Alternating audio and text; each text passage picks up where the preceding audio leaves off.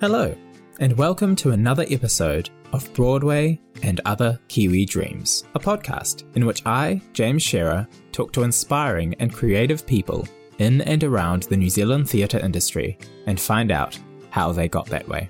Today I am joined by Michael Bell. Michael's career began when he accidentally opened a recording studio at 19 years of age. Since then, he has grown both himself and his businesses into staples of the Christchurch, New Zealand, and Australian theatre scenes. Michael joins the podcast to talk about his musical upbringing as the son of two musicians. He details the aforementioned accidental beginning of his career, and of course, we find out how Michael was able to erect a large purple croissant in the middle of Christchurch City. So, wherever you are, whatever you're doing, enjoy a conversation with Michael on Broadway and other Kiwi dreams. Hey, Mikey, how's it going? I'm good. How are you? I'm very good, thank you. Thanks for the great introduction that you haven't recorded yet. Don't ruin the illusion. How's this crazy time been for you? yeah, it's been a weird time, eh? So we've decided to cancel this year's Playhouse tour. So um, Mhm. that's all working out what to do there if we can sort of tread water for another 12 months and pick it up next year and uh, Yeah. so on. And, um, you know, lots of shows cancelling for Little A. That's uh, the audiences are pretty understanding of that. Mostly, some of them um, aren't, but m- most most have been Mhm. amazing. It's just sort of demoralizing work. It's like Sure. you know, funding application's been deleted, um, the cap's been lowered, and you can apply now again if you can do a project by the end of September. And so it's kind of like, well, just redoing this work then, and um, it's I don't know, I I don't know about you, but I don't find funding applications like super inspiring. So it's just kind of that getting up and like trying to drag your feet like the one meter from my bed to my computer in the morning and and Mhm. doing that kind of work and being motivated. But uh, other than that, you know, it's a, it's a weird time and a bit of a downtime for everyone. So Yeah, everyone's kind of in the same boat as well. So, yeah.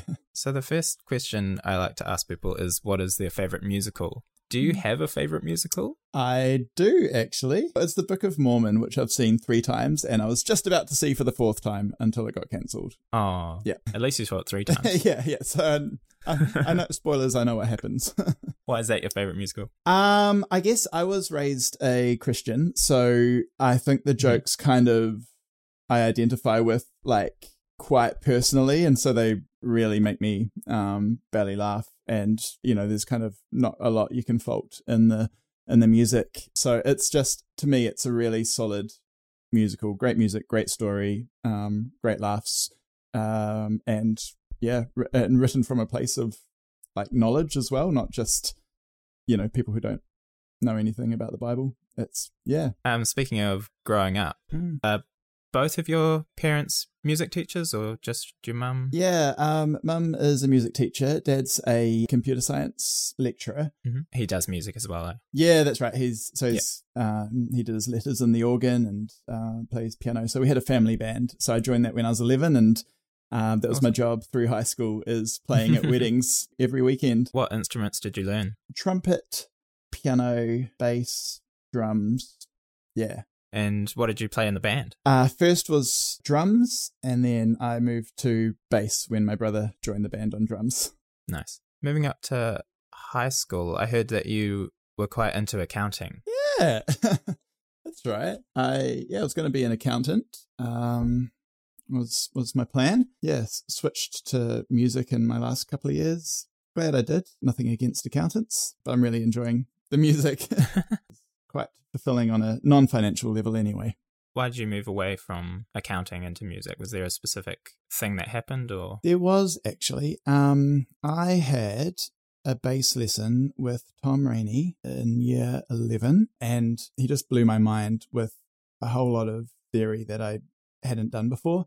I, had, I didn't Sure. didn't know existed. Um, and gave me a bunch of CDs to listen to. We listened to CDs then, and uh, I was like, "Man, this is really, really awesome." And I just, I, I get really, really obsessive about stuff. So I was like, I just like read all the books and I was started practicing three hours a day and um Hmm. I was like, man, this is this is where my heart is. But that was the turning point for me, I think.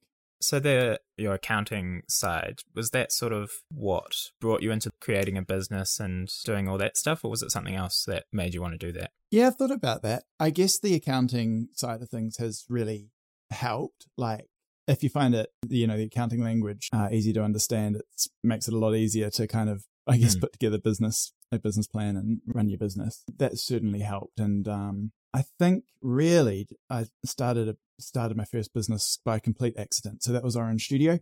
And mm-hmm. I was just doing backing tracks for my mates. So um, uh, Rebecca Nelson was one of my mates at high school, and Hamish Oliver was working for White Whitebait at the time. He couldn't keep up with all the stuff that he was doing for them, so he passed some work on to me.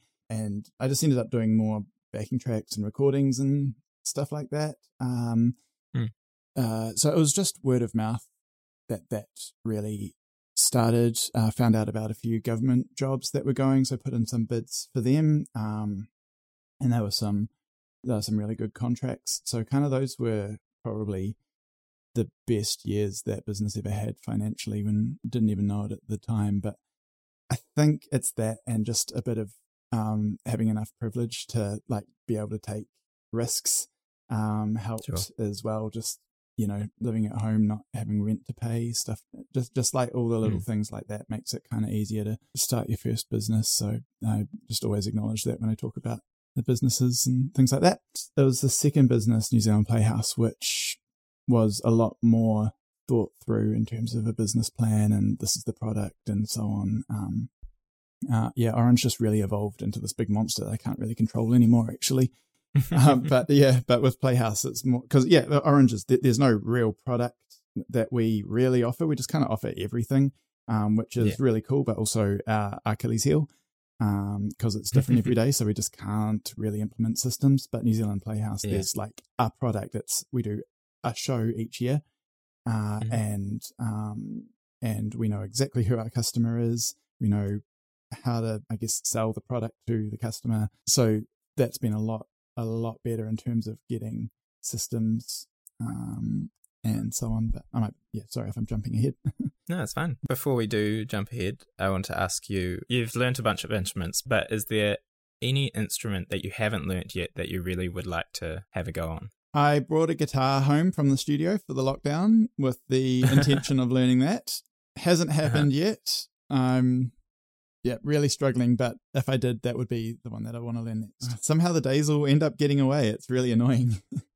cool. So after high school, you went on to do what was then called jazz school. Did you do that for three years? Kind of. Technically, yes. I kind of slipped through the cracks a little bit. Um, technically, mm-hmm. I was doing kind of first and second year full time at the same time I was doing year 13 full time. At the time, it was they were contracted by the university to deliver the third year. So I kind of had the prerequisites for third year when I left high school. So I just ended up doing the third year straight away. Yeah, ended up finishing when I was 18. Which is crazy because then when you were only 19, you started Orange Studios, which mm. it blows my mind every time I remember that. 19 years old is so young, and for it to have grown so much mm. over the span of however many years it's been, it's like you started that at 19 years old. yeah, I mean, it was very, at that stage, it was a small room in my parents' house, and sure. you put a microphone, and the singer's standing a meter behind you um, everyone's got headphones on, and it's. Um, was it called Orange Studios at that point? Yeah, only by accident cool. again because um, we were working out what Hessian color to put on the walls, and just at a whim, I, I, found out that there was orange Hessian, and you know me, I'm like bright colors, awesome. So, yeah. um, so we put orange Hessian on the room, uh, on the walls, called it the Orange Room, the Orange Studio, and uh, ended up registering it as a business for tax only for tax reasons at the time. Yeah. Um, as Orange Studio Limited, and then like everyone thought that my favorite color was orange. So like for the next decade, all my birthday presents were all like orange colored. So great, and then you could say that it's all Orange Studio branded. Yeah, yeah. Everyone can um, text right off the the birthday presents. Yeah. Is there a specific point where you think it sort of turned into a thing? Is there an artist that recorded with you where you were like, oh, wow, this is massive? Or I'm trying to remember my thoughts at the time. Um, I made a movie, so a feature film, which we released in 2007, even available on uh, Amazon. Um, it's had one digital sale ever, which was amazing. And the coolest thing about that is that you can, um, at the time, they would send you like sp- like monthly spreadsheets of who has purchased. So every month it was like zero zero zero zero, and then one month that came in, it's like someone has purchased your movie digitally, and it had the email address of the guy that bought it. And I was Yeah. so stoked. So, like, I obviously I googled his email address and came across his blog, which was at, at the top. It said, "Hi, I'm can't remember what his name was. Hi, I'm Mark, and my interests are running and watching bad movies. Actually, I, I watched it last year, and I was actually like, um, I'm really proud of what we did. you can credit your whole career to Mark. yeah. Um, I must look that up again. Uh, but yeah, I, I suppose that was kind of like you know, and the whole thing was done through the branding, and I took the branding and the business, I think, probably more seriously then than I do now. sure. Did you do it by yourself or did you have a partner at the time? No, it was um, it was just me. The first employee was Chris Finity in 2009, and we've kind of done heaps together since then. Obviously, hiring Chris in 2009 Mm. also coincides with the start of Playhouse. Man, you man, you done research. This is I love it. Of course. so, what was the impetus for Playhouse? so a guy called Marcus Hutchies, who had just graduated NASDA, um, he was in a show, um, actually at the court at the time, and afterwards, the two of us, it was like two in the morning. We were sitting in my car. I think I was dropping him home or something. And he was like, Do you think it's possible to make a living as an actor in New Zealand? And I said, You got to make the, you know, got to make the opportunities. And we kind of both had had various theatre experiences as well. And we were like, We think we can improve on what is sort of offered to both audiences and the staff. And we both thought it would be a great idea to do this touring kids show. Um, Mhm. So we went and had a coffee with Greg Cooper, and we're like, "Can we use your script?" And he was like, "Yeah, yeah." Uh, so we did, and um, yeah, and the idea was basically to create work for Marcus, and then he ended up being cast in a court show um, just after we kind of booked all the schools in because we were just phoning up schools, being like, "Would you like our show? It's going to be good, we promise."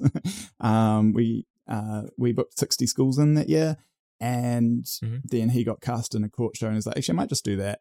And so we ended up with a completely new cast, uh, which was so good. And also at the end of that first tour, we kind of had some creative differences. Um, so we ended up parting ways, and I just, um, long story short, I ended up just taking uh, on Playhouse by myself from 2010. So, you said you had 60 schools in the first year. Obviously, your, your parents are teachers. So, did that kind of help with getting contacts for that? Or? Uh, uh, for my mum's school, it did. Um, I found that kind of teachers, I don't think they kind of talk to each other as much as we'd like, you know, word of mouth Mm. to work. You know, all the time we've tried, hey, tell your friends at other schools to have us. And, you know, every now and again it happens, but most of the time the schools just book us. Yeah, my mum's school booked in. Um, but the rest of them around the South Island, we were just literally just picking up the phone to them and saying, Mhm. hi, we're from New Zealand Playhouse uh, would you like to have our show? And most of them obviously said no, but enough of them did. I, am trying to remember how we managed to get all those schools. yeah, because 60 is, 60 is quite a lot for a new business. I mean, it was a lot of phoning. but it obviously worked for a certain number of years because now over 700 schools across Yeah. both New Zealand and Australia. Um, yep. So uh, we were doing um, 750 to 800 schools for about four years in a row, but we've Mhm. just downsized. So now we're now we're at about 450 schools a year. So we've cut out the places that are that have been really problematic and difficult for us, and shortened the tour much down, and it's a lot um, it's a lot smoother now. And the high schools as well. And the high schools, yeah, yeah. So we're not doing high schools uh, uh, at this stage anymore. Do you have a favorite show that you produced with Playhouse? Not because of the cast or anything, but just the show itself. Is there a show that you're particularly proud of? And you don't have to say my show. I was I was really proud of that show. That was a really really good year, James. I, It was. Yeah. For those that don't know, last year I performed in The Tortoise and the Hare with Playhouse. just a bit of context. And that was a that was a banging show. 2011 was a really cool year. We did the Great Rugby Robbery. So Greg wrote it like a year before the Rugby World Cup. We did our last show a week before the Rugby World Cup final, and the whole plot of the show culminates in a New Zealand versus France final, and then like France is ahead until the end, and then New Zealand wins at the last minute, and then the actual Rugby World Cup final pretty much mirrored this story that we'd been telling in primary schools for for like the two terms leading up to the Rugby World Cup final. That's and crazy. we were so stoked. Was- That's amazing. Yeah. Was that after the earthquakes? yeah, yeah, that was just after the earthquakes. So it was kind of after the earthquakes, getting back into it, sort of thing. Yeah, yeah. I mean, I guess it was, yeah, it was a bit weird, like rehearsing, uh, you Mm. know, uh, in other places. I mean, probably the weirdest thing about the earthquakes is actually we, so at that stage we did the high school play in term one and then the primary school play term two and three. So we were in the middle of our high school tour in term and on the 22nd of February. And that was Yeah. Dan Bain, Brendan Bennett, and Ralph McCubbin Howell, who Right. uh, were doing Shakespeare as You Write It. We performed in Christchurch that morning. I remember Ralph came into the studio that lunchtime being like, Hey, do you mind if I take the van home? Um, I can't remember why, but I was like, Yeah, yeah, do it. Which Mhm. turned out to be so lucky because he got Right. it out of the CBD. Yeah. Um, Brendan wrote, literally lived on the second story. He was sitting on his couch that afternoon, rode his second story down to ground level, uh, sitting on his couch, and then just Really? walked onto his balcony and then walked onto the ground. Oh, wow. Um, yeah, and luckily no one was in the flat beneath him. yeah. Dan got a leak in his hot water cylinder, I think it was. Um, so his place flooded, and Ralph was staying with Michael Bush, and their place was made out of brick and just crumbled down. So, needless to say, we cancelled the shows the next day, and I think the day Yeah. after that, it was Tuesday, so Wednesday and Thursday. And I think it was Friday. I don't know how or what, but we were back on the road and doing shows Wow. in Timaru on Friday, and we actually finished off the whole tour. Wow. Crazy. anyway, there's that one. Yeah. Jumping forward about a decade, right, yep. little Andromeda. Um, how did that sort of come about? I'm pretty addicted to, um, I guess, doing new things. Mhm.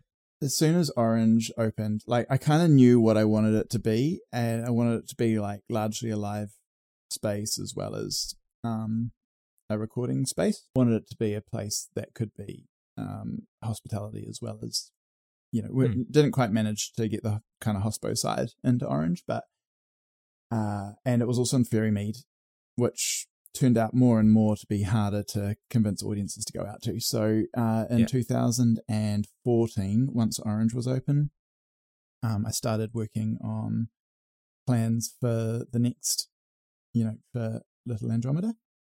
Mhm. Oh no, sorry, for Big Andromeda.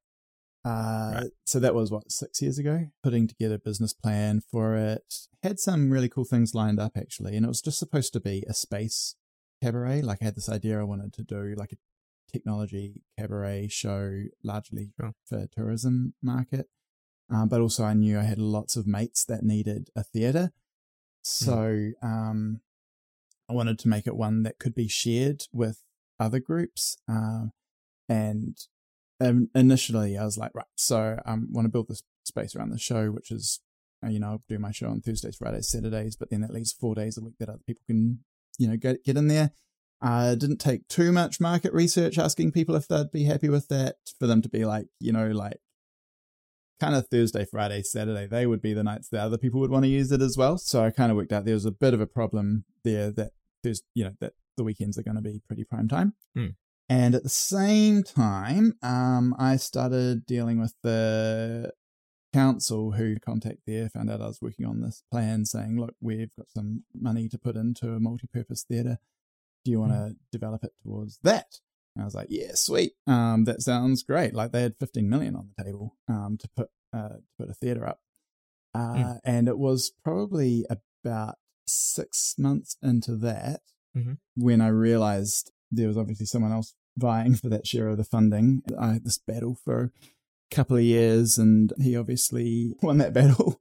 Uh, yeah. So I was um, I was ready to give up, and actually I was ready to um, move to Melbourne, possibly mm-hmm. Wellington, probably Melbourne. Chris and me had talked about it. We were like, we can actually run Playhouse from anywhere. Like yeah. It's a very, like, we tour the country, we tour Australia. We're pretty mobile. So, yeah, I was pretty much ready to just leave the city and not, not like sulking and storming out or anything, but just being like, all right, I've done my dash here. A few people were just like, don't give up, Mikey, don't give up. Like, we can, we, we should keep pushing. And so we put this tent up and I couldn't believe how many people got behind it then. And I think at that point, that's what really made the council see that there was a need for a multi-purpose theatre in Christchurch.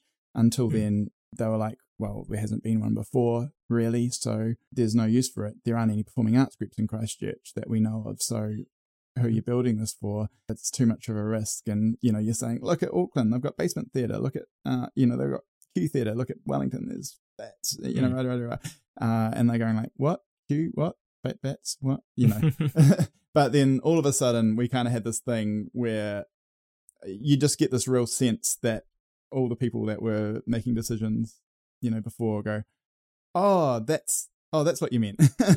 yeah. And I think putting that tent up was just the best thing we could do because it made it so much easier from there to say this is what we're about.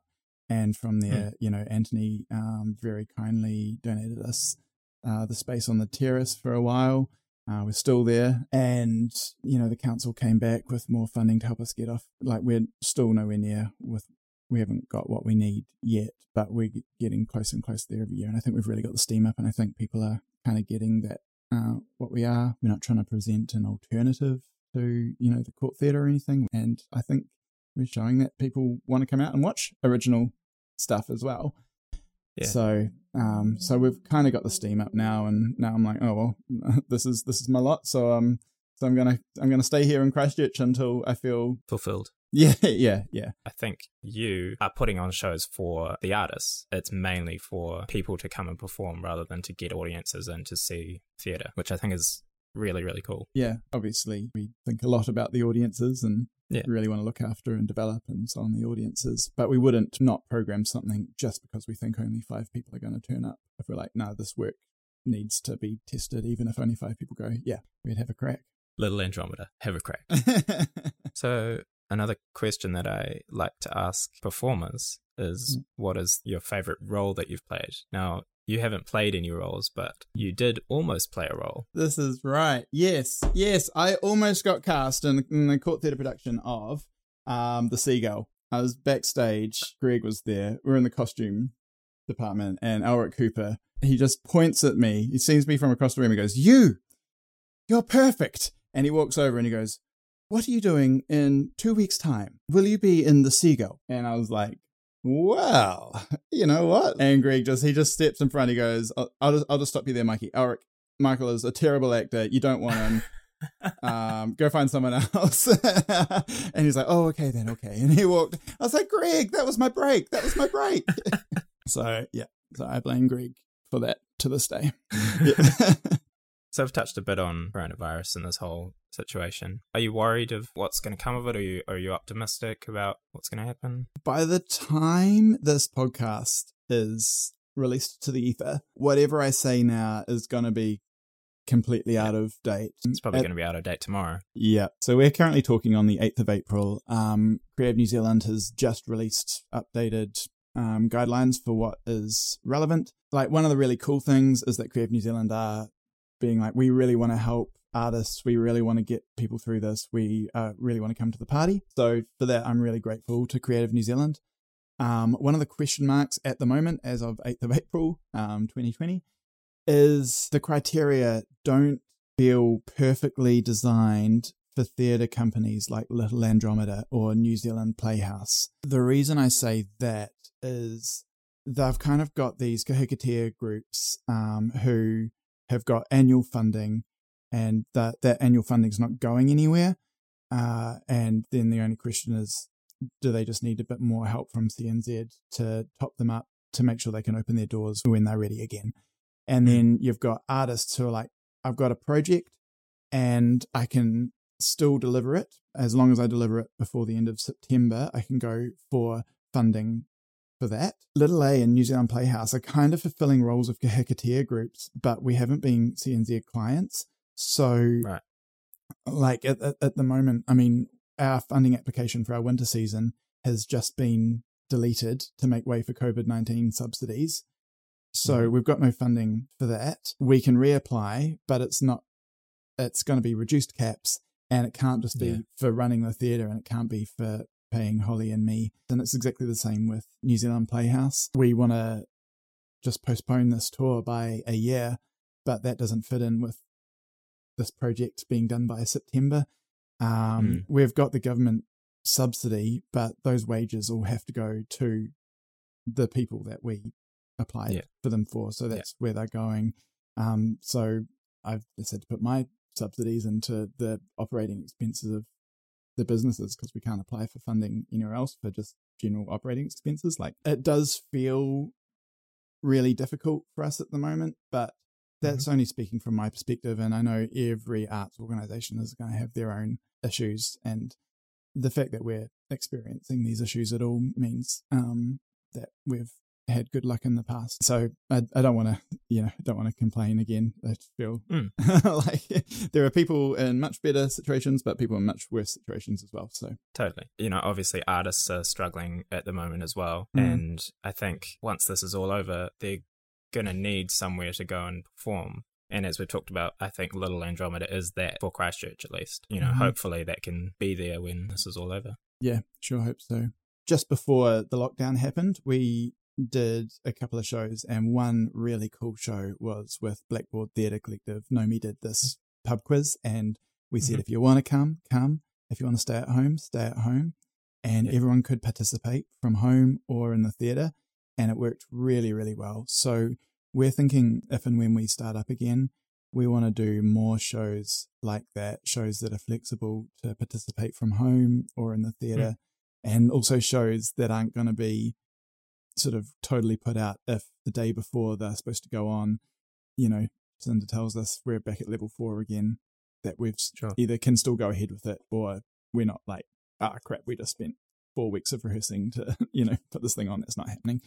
So, Yeah. so yeah, I'm, I'm really excited about our potential kind of staggered re-entry into this theatre. I'm excited too, Mikey. Hey guys, Future James here. I just wanted to give an update on this situation.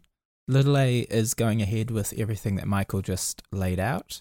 The funding is still in the works, however, they are open for submissions for shows that will work at any level of lockdown. So if you have a show in mind or you want to pitch something, you can find out more about it as well as where to apply on the Little Andromeda Facebook page, which is in the description. And now back to the podcast. On a lighter note, you've been doing some hilarious Instagram stories. Nice. Do you want to catch people up to date as to just the general uh, story of what's what's happened?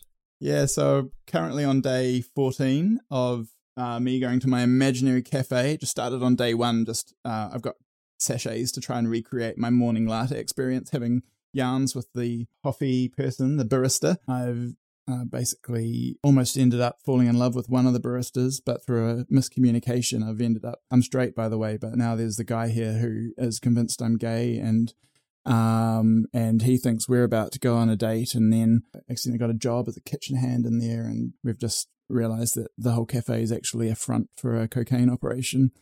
Um, so I'm just yeah, just posting daily updates when I make my coffee, and just um, imagining the goings on of this imaginary cafe, trying to keep things you know just like normal, really. Can't imagine where you'll be when this podcast is, is released. Maybe future James will jump in and update. Thanks for the setup, past James.